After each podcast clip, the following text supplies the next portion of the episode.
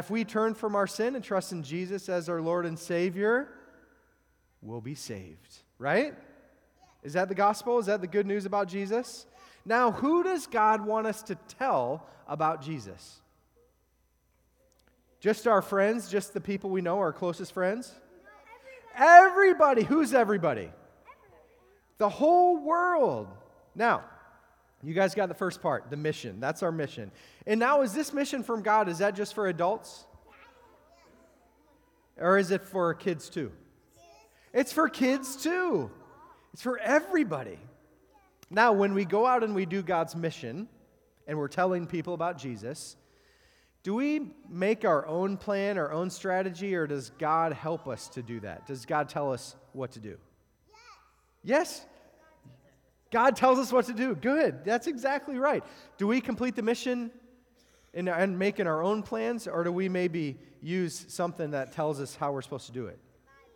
The Bible, that's right. God tells us how to complete the mission in His Bible. Now, this is the most interesting part, in my opinion, about God's mission. We have people in our in our um, our church here that serve in our military, and we're so thankful for those men and women that help keep our country safe and help us to be able to have church and things like that. Right, making sure we're independent. Now, when they go to battle, what are some things that our soldiers carry into battle? Guns and knives. A spear, okay, maybe a spear on the end of it. We don't do that anymore, but we used to do that for sure. Okay, and helmets. Yeah, important armor. They have computers. They have special goggles that help them see at night, all that kind of stuff. Now, do we carry all that stuff in our mission for the Lord? No. You know why? Because God gives us special equipment to fulfill our mission. You know why? Because we're supposed to fulfill a spiritual mission, and our battle is spiritual, it's not physical. What are some things that God gives us? What are some equipment that God gives us to fulfill our mission? Do you guys know? The Word of God. What else? Who lives inside of us when we become Christians? The Holy Spirit, right? And other believers that give us wise counsel. All right, so let me sum it up. Ready? You guys ready? Be on mission, follow Jesus' leadership, and use the equipment that he gives us the Word of God, the Holy Spirit, and the wise counsel our brothers and sisters in Christ. All right? So here's, here we go. This is the deal. We do a word of the day. So you're supposed to count how many times I say this word during my sermon. The word of the day today is mission. Mission. I want you to count how many times I say it and then let me know after church, okay? All right, y'all can go back to your seats. Thank you so much.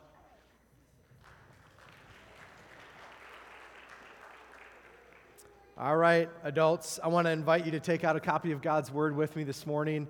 Open it up to the book of Acts. We're back in the book of Acts, back in the book of Acts, working through to the ends of the earth. That's our sermon series for this whole book, to the ends of the earth, as we, as we study the Word, as we study the book of Acts, and learn about how God took the gospel that started first in the city of Jerusalem and brought it out to the ends of the earth. Acts chapter 16, beginning in verse 1, says this Paul went on to Derbe and Lystra, where there was a disciple named Timothy, the son of a believing Jewish woman, but his father was a Greek. The brothers and sisters at Lystra and Iconium spoke highly of him. Paul wanted Timothy to go with him, so he took him and circumcised him because of the Jews who were in those places, since they all knew that his father was a Greek. As they traveled through the towns, they delivered the decisions reached by the apostles and elders of Jerusalem for the people to observe. So the churches were strengthened in the faith and grew daily in numbers.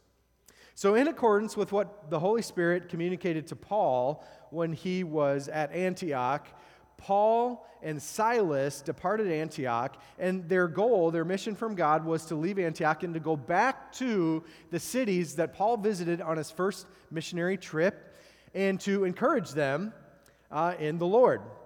So Paul goes back uh, to Derbe and Lystra, and there he hears about this kid named Timothy. Now, let me just remind you if you wanted to go back and read a couple chapters earlier in the book of Acts, you'd notice um, what happened to Paul the last time he was in Lystra. Last time Paul was in Lystra, he was stoned by them and left for dead outside the gates of the city. So just keep that in the back of your mind. Paul, last time he went to this place, was stoned and left for dead. Now the Holy Spirit tells Paul, I want you to go back there and I want you to encourage the believers in the Lord. And what does Paul tell him? Does he give him a bunch of excuses? No, no, Lord, you remember, like they stoned me there. I still have the marks. No, no, no, that's not what he did. What did he do? He went there. He went there in obedience with the leadership, from the leadership of the Holy Spirit. He goes to Lystra. He gets connected with this guy named Timothy. Timothy's mother is a Jew, his father's a Greek. So Timothy really is a man caught between two worlds. So Paul, uh, through some uh, word of mouth, realizes that, recognizes that Timothy has God's hand upon him, a special, unique calling in his life. And so he wants Timothy to go with him on his missionary journey. So it says there that Paul circumcises Timothy. Now, there's a reason he did that. Timothy's mother was Jewish, his father was Greek, so his father apparently prevented him from being circumcised. But if Timothy was going to go with Paul on this missionary journey, he needed to be circumcised because the Jews would have recognized Timothy as a Jew. And so he would have been a Christian Jew not fulfilling the law. And so, in order to help Timothy, Timothy best minister in their ministry contexts, Paul thought it was best to circumcise him. And so Timothy follows through in circumcision.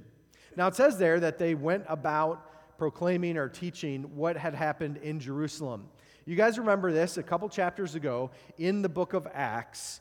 Paul goes back to uh, the Council of Jerusalem, these are the leaders of the church, and proclaims to them that the Gentiles are being saved in exponential numbers by the thousands. And so they're trying to figure out how does a Gentile who's not a Jew become a believer and then become acceptable into the church. And so they recognize two things. First of all, they say, okay, Jews don't need to be circumcised and do not need to follow the law in order to be accepted by God, in order to be a part of the church. The second thing is they tell them, you Gentiles who become a part of church, you guys need, um, you need to recognize that there'll be Jews in the church who do follow the law, who do follow through circumcision. So you all need to have grace for one another, you need to worship Jesus, and you need to be unified.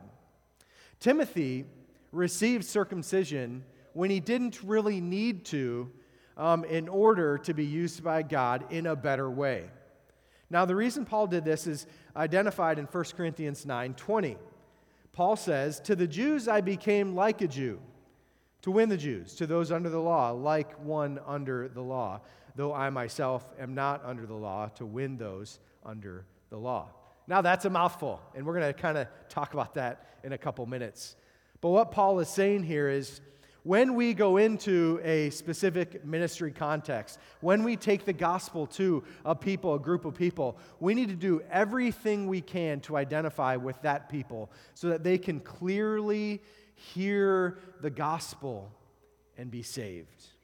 Now, Paul, Silas, and their new team member, Timothy, traveled to the other towns around uh, that area sharing uh, the encouragement of the gospel as well as the teaching that they received from Jerusalem. Now, inside of this sort of introductory part of the text, we see a couple of points of application for us. The first one is this Following the leadership of the Lord will always lead to your very best future. Following the leadership of the Lord will always lead to the very best possible future for you. Paul had just previously been in Lystra, where he shared the gospel and saw people saved. And then, for his hard work, for his sacrifice to the Lord, he got stoned.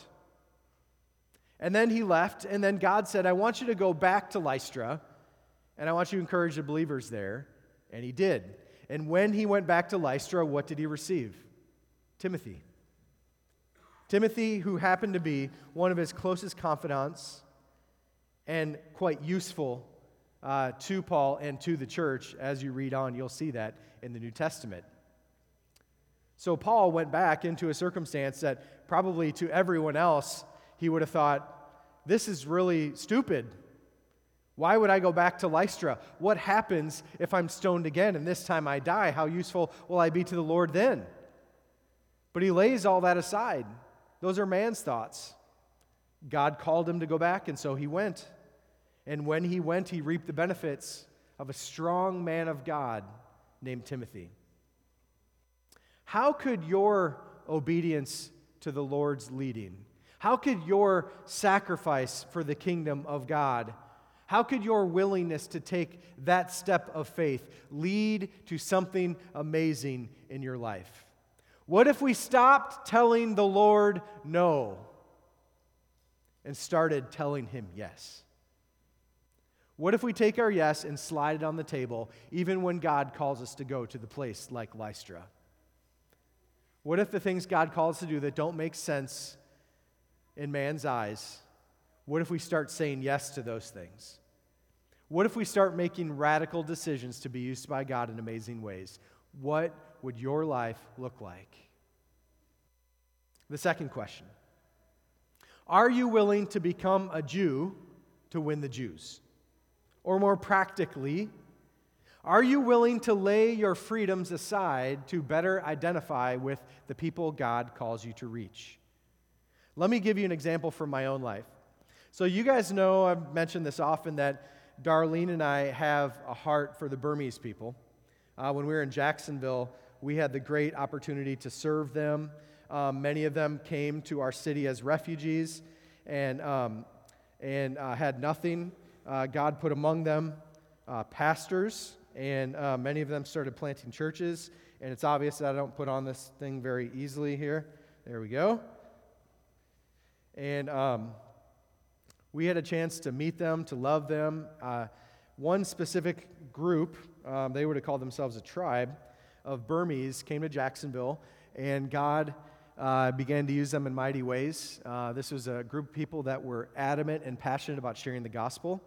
And they started to preach and share the gospel. And soon their church grew from like 12 people to like 100 people.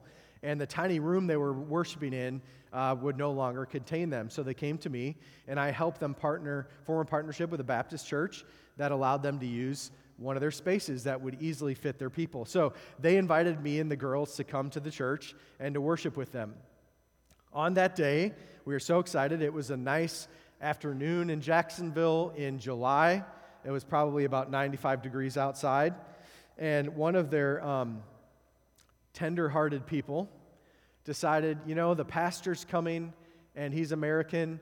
We're going to turn on the air conditioner for him and his family. Well, our loving brother in Christ uh, didn't turn on the air conditioner, he turned the heater on.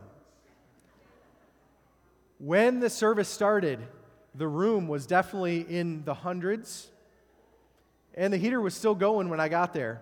And I got in and thought, surely it's not this hot inside this room. And I asked him, I said, Are you guys, you guys are right? Well, they're Burmese and they're new into America, and this is a culture of people that are used to heat. Their food's hot. Everything they do is hot, right? And so I asked them, How's every, is everything okay? It's, it's, kind of warm in here. He goes, Oh, we turned on the air conditioner, Pastor. We turned it on for you. I said, Oh, wonderful, thank you. So we went back and looked, and the heater was on, so we got the heater off. And so I went up there, and, and um, on that day, we, we, it was like 100, it was probably 105 in there, full of people. There were people in the doors, outside the doors, standing room only. And um, they brought me up and prayed for me and gave this to me. Now, this is their tribal garb. Someone in their con- uh, congregation hand stitched this. It took them hours. And when they placed that on me, I knew that the Lord had opened up their hearts uh, for me and my wife to be a part of them and to minister among them. And I knew that it was worth you know, becoming the Burmese, eating the foods that they served us at their weddings and their events that had organs in them, um, sweating in their worship services, um, trying to help them understand what it means to worship in America and American churches and all that stuff. And, um, and that was pretty amazing. So on that day, they, they, I had my full suit on because they worship in full suits. And my full black suit, all buttoned up, nice and hot. I could feel the sweat going down my back. Then I found out I was going to get an additional layer of material on top of my suit, and that was it. But I knew that God opened up the hearts of those people uh, to me and my wife and my kids, and we still keep in touch with them uh, these days, and their church is still growing, and God's using them in a mighty way. And that, those were my Jews, those were my people in that ministry, those who God, that's the people God called me and Darlene to become like them so that we could minister to them and share the gospel among them. Who, who is that people for you? It might be your family, it might be the people at your work, uh, the, the neighbors around you. And, and the question that Paul, if he were here, I think what he gives us in his word that he would lay in front of us is this Are you willing to lay aside your freedoms? To better reach them with the gospel. Right? Because no, make no mistake about it, reaching the unreached, the unchurched, the lost with the gospel is not a pleasant or an easy activity, right? Think of the things that you do with your life as a follower of Jesus. And a lot of that stuff, the, the world doesn't behave that way. So you're going to have to get down and get in the mud and sweat a little bit and get your hands dirty? Are you willing to lay aside your time? Are you willing to lay aside the things you prefer to do on a Saturday and meet those people where they are on Saturday, where they are on a Tuesday night? Will you become a Jew to win the Jews? Sometimes when we engage in, in the mission that God's called us to, because we're all called on the mission, right? The kids told us that, so it's got to be true. We're all called on Jesus' mission, but sometimes on the mission, it kind of feels like it's, it's our job to, to do everything, right? Anybody like to control things besides me, Christine? Okay. All the Rodriguez, everybody had their hand up. Um, if you're a controller, sometimes this can be tough, right? Yes, God calls us to be wise, and He does call us to make strategy, but at the end of the day, Jesus is the chief strategist of the mission. He's the one who calls the shots. At the end of the day, he's the general, he's the admiral, he's the one we submit to in fulfillment of the mission. This is how our uh, missionaries demonstrate it. Look at verse 6. They went through the region of Phrygia and Galatia they had been forbidden by the Holy Spirit to speak the word in Asia. When they came to Mysia, they tried to go into Bithynia, but the Spirit of Jesus would not allow them. Passing by Mysia, they went down to Troas. During the night, Paul had a vision in which a Macedonian man was standing and pleading with him, Cross over to Macedonia and help us. After he had seen the vision, we immediately made efforts to set out for Macedonia, concluding that God had called us to preach the gospel to them. So, originally, the missionaries, Paul, Silas, Timothy, had planned to travel into Asia and Bithynia, these are two adjacent territories, and to preach the gospel. But it was very specific and clear to them through Jesus and the Holy Spirit that they were forbidden at that time to go into those places and preach the gospel. This is an interesting description of their missionary strategy, right? We don't really know how the Holy Spirit did it, but it's obvious that Paul, Silas, and Timothy knew that God did not want them to go there at that time. How will the missionaries respond to the leading of God's Spirit? Verse 8 says that they obeyed the Spirit's leading that they passed by the forbidden regions and they went on their way to Troas. Now, next, the Holy Spirit shows them the next phase of their mission through a vision that Paul has that night. Look at verse 9. It says, A Macedonian man in Paul's vision is standing there pleading with them, Cross over to Macedonia and help us. So, Paul, Silas, and Timothy are obviously trying to seek the will of the Lord. They're trying to sort out where God wanted them to go. God told them where He didn't want them to go, and their first step in obedience was to not go to those places, and so they didn't. So then, next, after their obedience, God sends Paul a vision.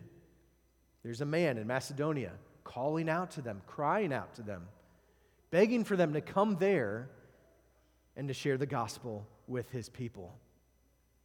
The text tells us that Paul and the men immediately prepared to travel to Macedonia so they could share the gospel about Jesus with them there. Verse 11 continues From Troas, we put out to sea and sailed straight for Samothrace the next day to Neapolis, and from there to Philippi, a Roman colony and a leading city of the district of Macedonia. We stayed in that city for several days. So it's interesting that the missionaries passed through a place called Samothrace, which was an entirely pagan city. In fact, they worshiped a Greek god named Poseidon. And they believe, the people there believe that Poseidon sat on this mountaintop and looked down upon all the people. So that's what they experienced on their way to Philippi. Now, Philippi was about 125 miles total trip for them, so they did finally make it there. Philippi was a Roman colony, so it did have some amount of importance and influence in Rome. Um, they were a very wealthy city, full of copper and gold and silver. Um, the Jewish presence in the town of Philippi was very minor. It was mainly Gentiles and very, very pagan. So let's continue in verse 13. These guys made it to Philippi. They responded to the calling from the Macedonian man in Paul's vision. On the Sabbath day, they went outside the city gate by the river, where they expected to find a place of prayer. We sat down and spoke to the women gathered there a God fearing woman named Lydia, a dealer in purple cloth from the city of Thyatira, was listening. The Lord opened her heart to respond to what Paul was saying. After she and her uh, household were baptized, she urged us If you consider me a believer in the Lord, come and stay at my house. And she persuaded us. So Philippi probably didn't have a synagogue.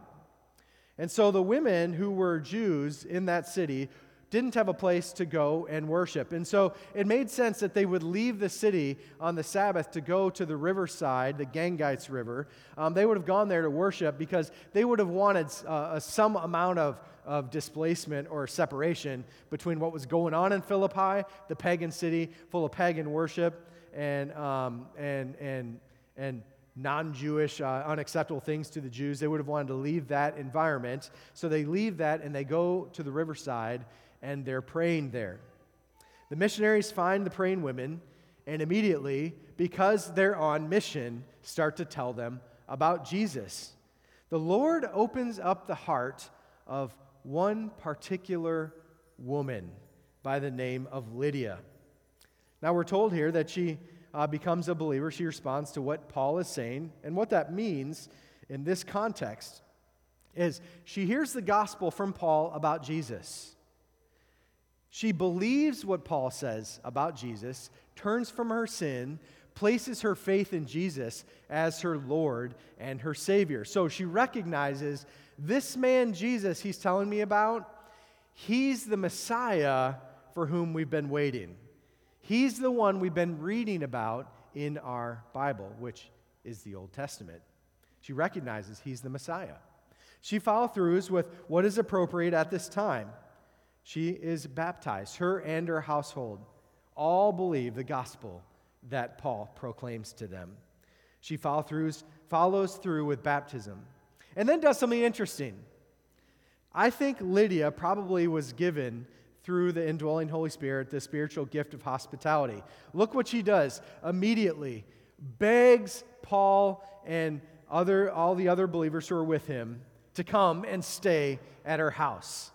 Now, I know many of you in this, I, I know uh, uh, most of the people in this room today, and I know those of you that have the spiritual gift of hospitality because you're the ones that have begged me and my family to come to your house.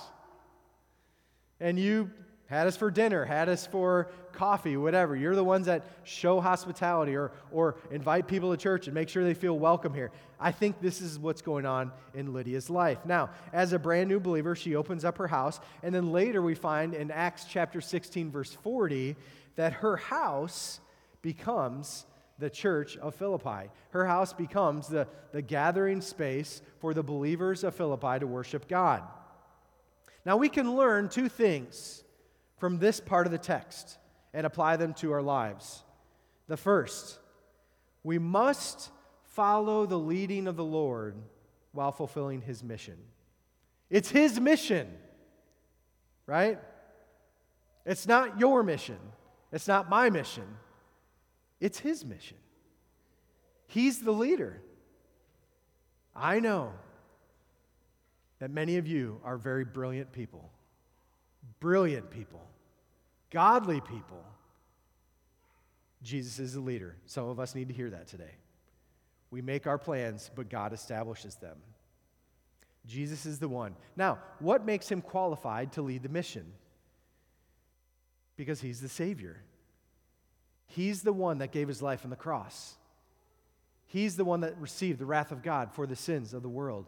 He's the one who died and was buried in the ground and rose again on the third day, conquering death and sin. He's the one that ascended and now sits at the right hand of God. He's the only one qualified to lead the mission. On top of that, he is a God who sees the beginning, the middle, and the end. He knows everything that happened, is happening, and will happen. Why would we want anybody else leading the mission? We are all so limited. We must depend on the Lord in the mission. It reminds me of a time when I was out sharing the gospel with Darlene at our very first church plant. Man, we were just babies then. We were in our early 20s, and we were out in our neighborhood, and we were knocking on doors, old school, telling people about Jesus, inviting them to church. There was a guy on his porch, and we were walking by, and, it, it, and, and I think every story I tell, it's 100 degrees. It was hot and we were sweating. And we were walking down the street, and there was a guy on his porch, and we saw him, and I kind of walked up and said, Hey, um, can I come up to your porch and tell you about a new church plant? He goes, Nope. Turned around, walked inside. I was like, That was the quickest no I've ever had in my life. Um, and so I'm like, I was really, it was like my lip was dragging on the ground, right? I'm like, oh, this is terrible. Why do we even do this? What a waste of time. That guy was so mean. And so I, I, we kept walking and, and doing our thing. Well, we finish and we're on our way back, and the guy's back on his porch. And I'm like, I'm thinking, let's cross the road. Like, we are on the same side of the road as his house, and I wanted to cross the road, but I didn't say anything. And uh, we're walking right by his porch again, and he goes, Hey, I'm like, Oh, here we go. Like, no, it wasn't enough. Like, he had to harass me more. He goes, Y'all come up here. I'm like, all right. It was maybe this is the Macedonian man, maybe not. And he had he had sweet tea set out in a pitcher and in cups. He said, Come on up here. He's like, I'm sorry, I've just been in a bad mood. He said, Sit down right there. Tell me about your church. And we told him about the church. We told him about the Lord. I don't know if he ever came, um, but that was a pointed event from the Lord. And that was a Macedonian man. He literally was asking us to come to his porch and tell him about Jesus. And so we did. Obedience in accordance with God's timing is the key to fruitful ministry because Jesus is the leader. He's the one that tells us where to go, when to go, and how to do it.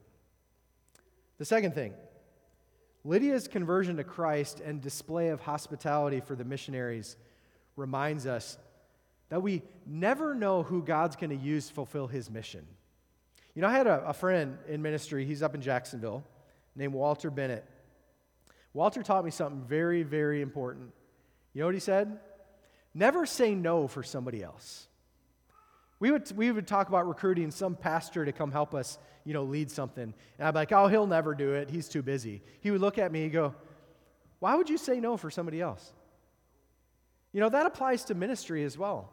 It applies to evangelism and recruiting people to serve on the mission, believers. You never know what someone's going to say until you ask them. And we learn very quickly that God uses everybody. You know, if someone has breath in their lungs and a beating heart, they are never too far away from God to be saved. Don't ever say no for someone who's still alive. You never know how God's going to work in that moment. You never know how the Holy Spirit worked before you got there. Anybody can be saved. And God's powerful enough to save even the most egregious sinners. And I can tell you how I know that because I'm standing here today.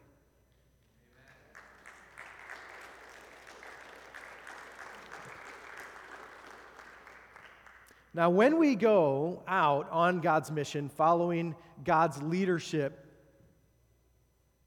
we're not going to Disney World, okay?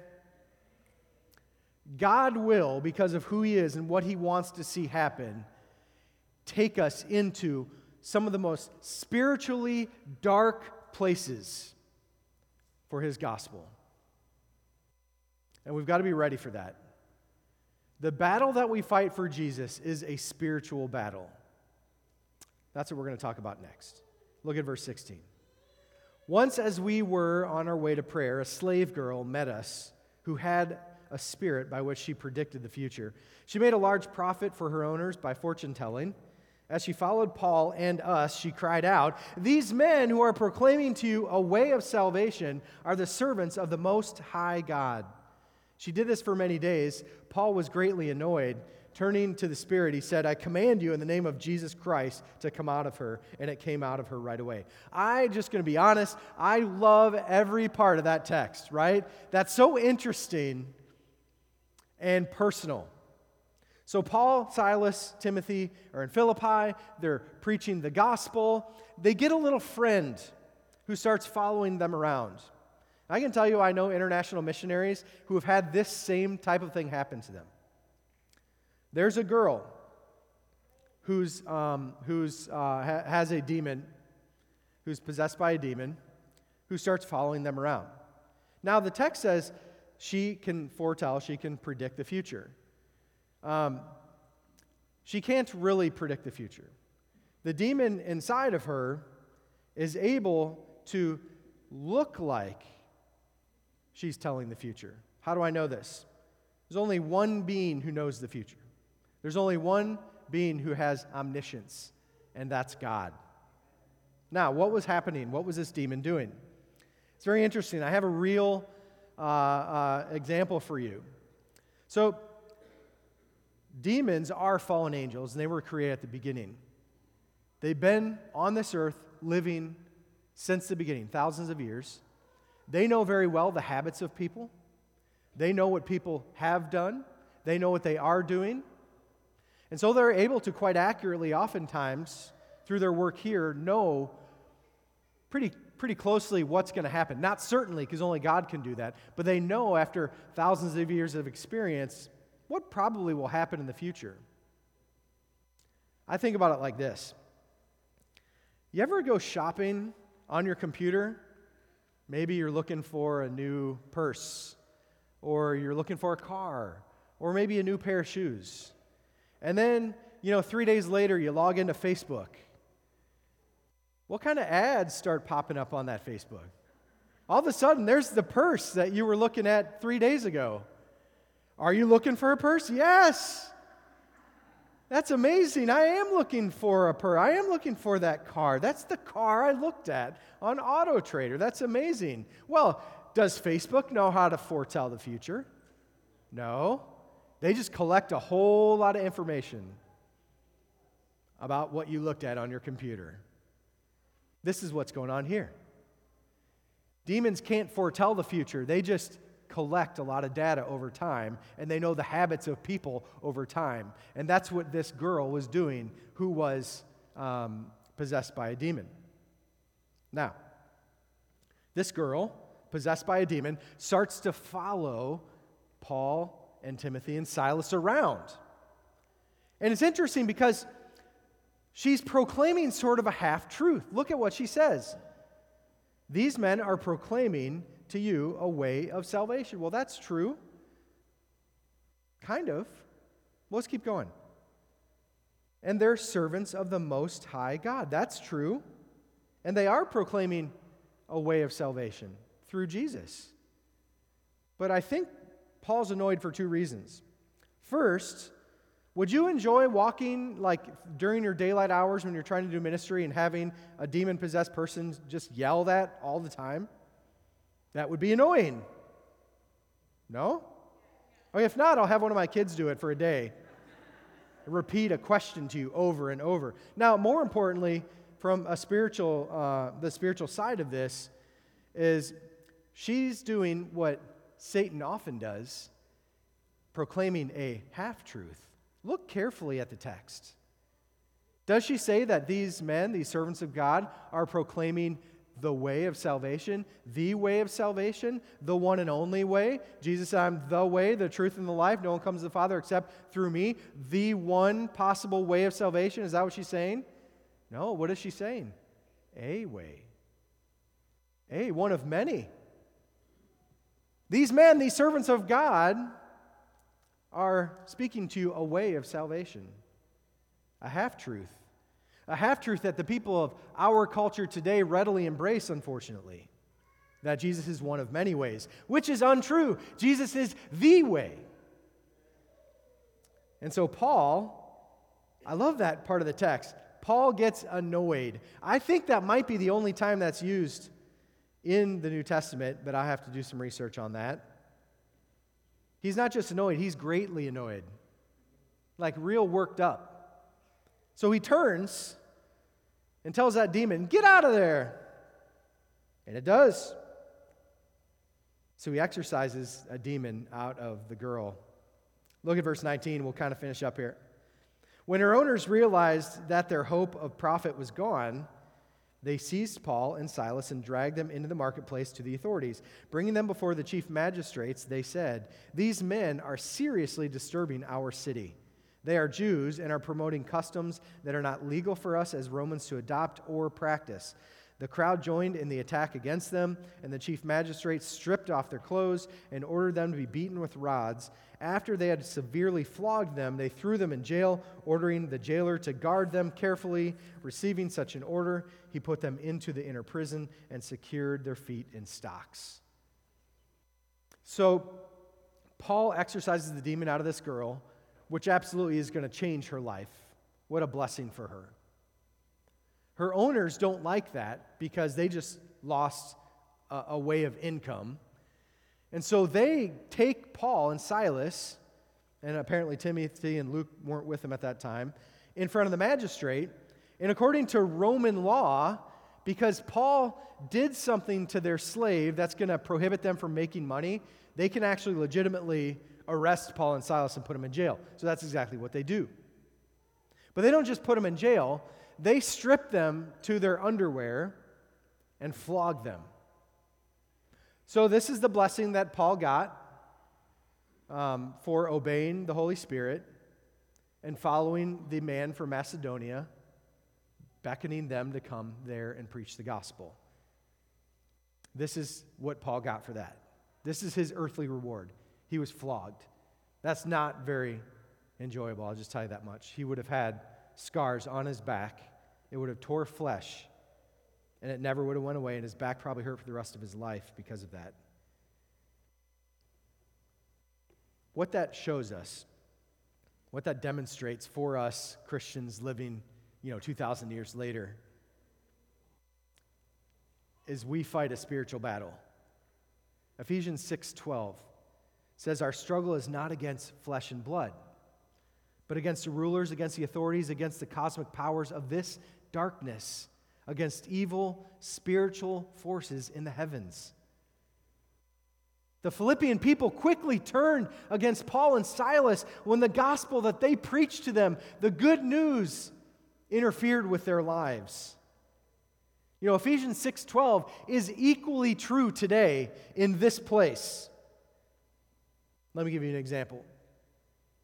In the midst of a pandemic, many cities and local governments, praise the Lord, this didn't happen to us here. Quickly, very quickly, turned against the churches who faithfully preached the gospel and served their cities. In some places, churches were forced to close their doors or face astronomical fines to remain open or even to be arrested and put in jail. While simultaneously, strip clubs and casinos, liquor stores, retail stores, and abortion clinics remained open. Why were the churches singled out and persecuted like that? Because we don't fight against flesh and blood. We are fighting a spiritual battle, people.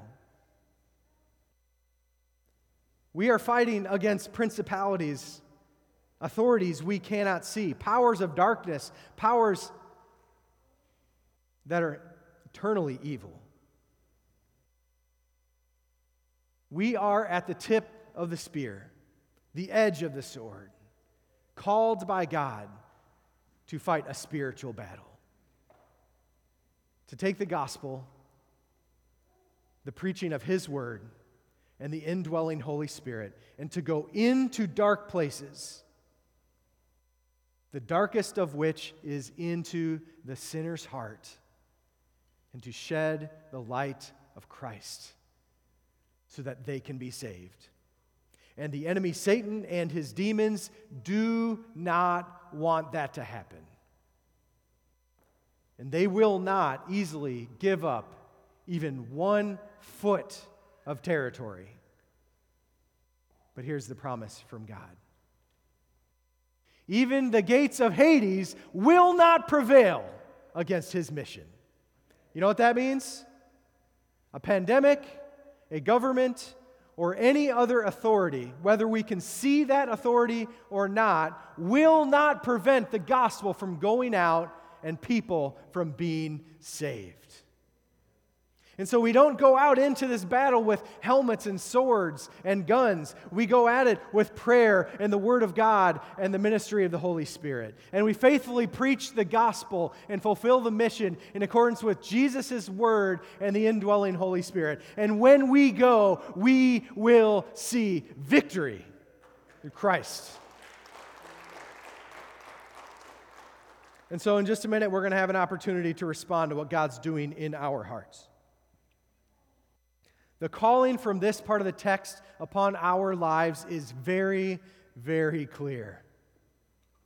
We are to first be on mission for Jesus. If you're not on mission today, you might be a believer and you're just sort of living your life.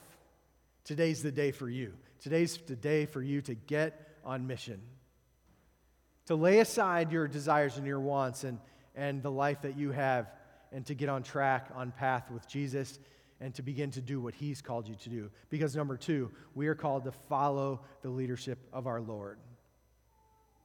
It's not about me, it's not about you, it's about Him and His mission. And as we go on mission, and as we follow Jesus into the darkest places of this earth, we go armed to fight a spiritual battle through prayer the ministry of the Holy Spirit, and the Word of God. Now, in just a second, I'm going to invite everybody to stand up. We're going to have a time of invitation, a time of decision. I know some of you want to join this church. And so when the music starts playing, you come down here and we'll get you set up to do that. Some of you maybe need to follow through with baptism. You're a believer today and need to follow through with Christian baptism. We can talk about that as well. Someone else in here might need to be saved. Maybe you heard the gospel and you're like, I, I want to be born again. I want to be on mission for Jesus. You come forward. I'm going to pray with you and show you what it means to follow him. Whatever the decision that God has laid on your heart today, in a minute we'll stand. I want you to take a step of faith out of that pew and come forward and declare that today. Will you all stand with me? Heavenly Father, I pray over this time. The word has been preached, it's been sung, we've been worshiping and praying, and I know that your spirit has been moving. I pray right now in this moment that you give that man, that woman, that child the faith they need to take a step out of the pew and, and to come forward to make that declaration to this church, whatever it is, to join, to be saved, to be baptized, to serve. I also pray, Lord God, that you would unify this church under one common mission to proclaim the gospel. And that you would help us to do that fearlessly, without regard for our own safety, with the knowledge that when we serve you, we lay up an eternal reward. Help us to please you and to give you glory now in these next few moments. In Jesus' name I pray.